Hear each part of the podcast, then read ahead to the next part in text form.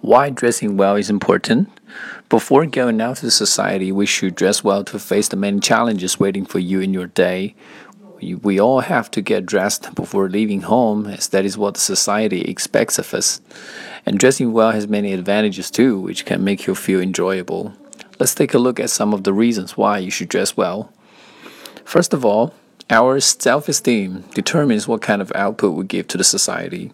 Being well dressed increases the self esteem of a person, making them accomplish their set goals.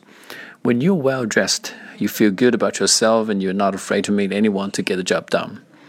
Besides, when you're well dressed, you are allowed entry into several establishments. Some college going students conducted a survey where, where they dressed very well to attend an important conference held in their location. They were invited in, no questions asked. The following day, they adorned the racks to attend the conference and were denied entry. The conclusion of the survey indicates that how we dress gives us an upper hand when dealing with others.